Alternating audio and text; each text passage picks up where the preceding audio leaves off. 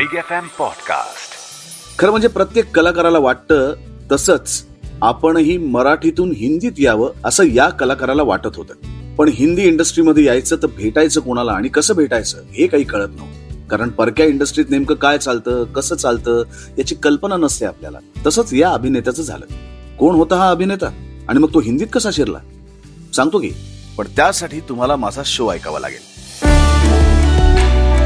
ऐकताय big Marathi bioscope with Subodh Bhave.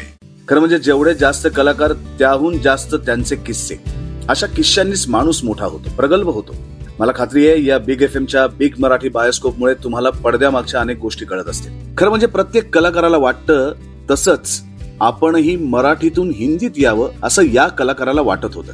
पण हिंदी इंडस्ट्रीमध्ये यायचं तर भेटायचं कोणाला आणि कसं भेटायचं हे काही कळत नव्हतं. कारण परक्या इंडस्ट्रीत नेमकं काय चालतं कसं चालतं याची कल्पना नसते आपल्याला. तसंच या अभिनेत्याचं झालं. तर मराठीमध्ये उत्तम नाव कमवल्यानंतर हिंदीत जाण्यासाठी धडपड करणारा हा अभिनेता होता मोहन जोशी.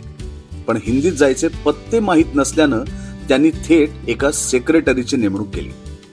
त्या सेक्रेटरीचं नाव होतं भूपी. आणि त्यानं एक दिवस ठरवून वर्सोवा इथल्या बंगल्यात मोहन जोशीनं बोलवलं. या बंगल्यात पोलीसवाला गुंडा या सिनेमाचं चित्रीकरण चालू होतं. पण नेमक्या त्याच दिवशी मोहन जोशी यांच्या एका नाटकाचा प्रयोग दीनानाथ नाट्यगृहात म्हणजेच पार्ल्यात होता. पहिल्यांदाच हिंदी सिनेमाच्या लोकेशनवर जायला मिळणार याबद्दल त्यांना आधीच आनंद वाटत होता. जोशींनी प्रयोग आटोपला आणि तडक वर्सोवा गाठला. बंगल्यात गेल्यावर साहजिकच जोशी यांनी चौफेर नजर फिरवली आणि तिथेच त्यांना अभिनेत्री रीना रॉय दिसली. कारण या चित्रपटात त्यांची भूमिका होती. आपण रीना रॉय यांना प्रत्यक्ष बघतोय यावर त्यांचा विश्वासच बसेल आपली आवडती अभिनेत्री पहिल्याच दिवशी दिसणं हा शुभशकूनच असावा कदाचित. पुढे मोहन जोशी यांनी हिंदीमध्ये खूपच चांगलं काम केलं.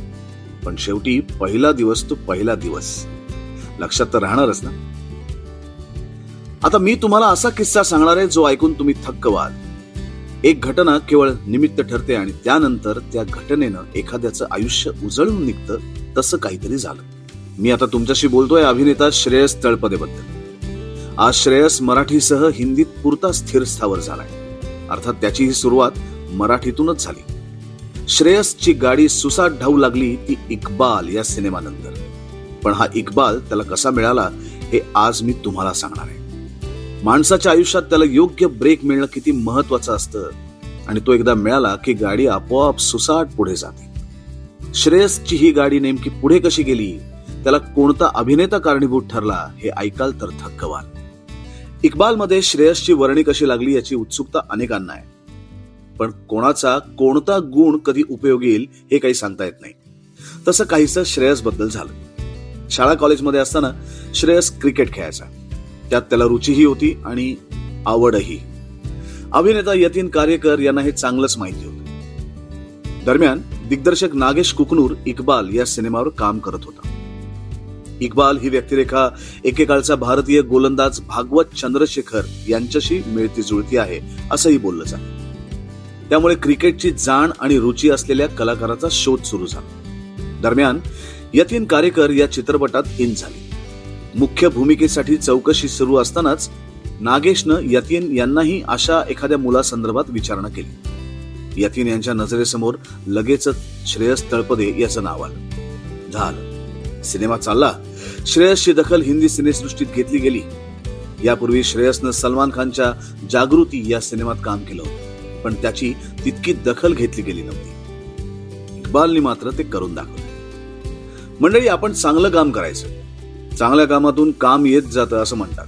फक्त तसा योग घ्यावा लागतो. आणि असंच घडलं अभिनेत्री वर्षा उसगावकर यांच्या बाबतीत. त्यावेळी वर्षा सुयोगच्या ब्रह्मचर्या नाटकात काम करत होत्या. सोबत प्रशांत दामलेही होते. अशोक पत्कींचं संगीत अशी चांगली तगडी टीम होती. ब्रह्मचारी नाटकात वर्षा अतिशय ग्लॅमरस रूपात प्रेझेंट व्हायच्या. या नाटकात असलेल्या यमुना जळी खेळू या गाण्यावेळी त्यांना पाहायला लोक गर्दी करत असायचे. वर्षा यांचं दिसणं आणि त्यांचा अभिनय याची चर्चा चित्रपट सृष्टीत पसरली. त्यावेळी सचिन पिळगावकर आपल्या गंमत जम्मत या चित्रपटासाठी नायिकेच्या शोधात होते. त्यांना अतिशय तजेलदार आणि फ्रेश चेहरा हवा होता. त्यांच्या कानावरही ब्रह्मचारी या नाटकातल्या वर्षाची कीर्ती पोचली. सचिन यांनी नाटक पाहायचं ठरवलं. सचिन प्रयोगाला आले. वर्षा यांनीही उत्स्फूर्त प्रयोग रंगवला आणि व्हायचं तेच झालं. गंमत जमत वर्षा यांना मिळाला. चांगल्या कामाचं फळ चांगलं मिळतं म्हणतात अगदी तसं. ऐकत राहा big Marathi bioscope with Subodh Bhave big F M podcast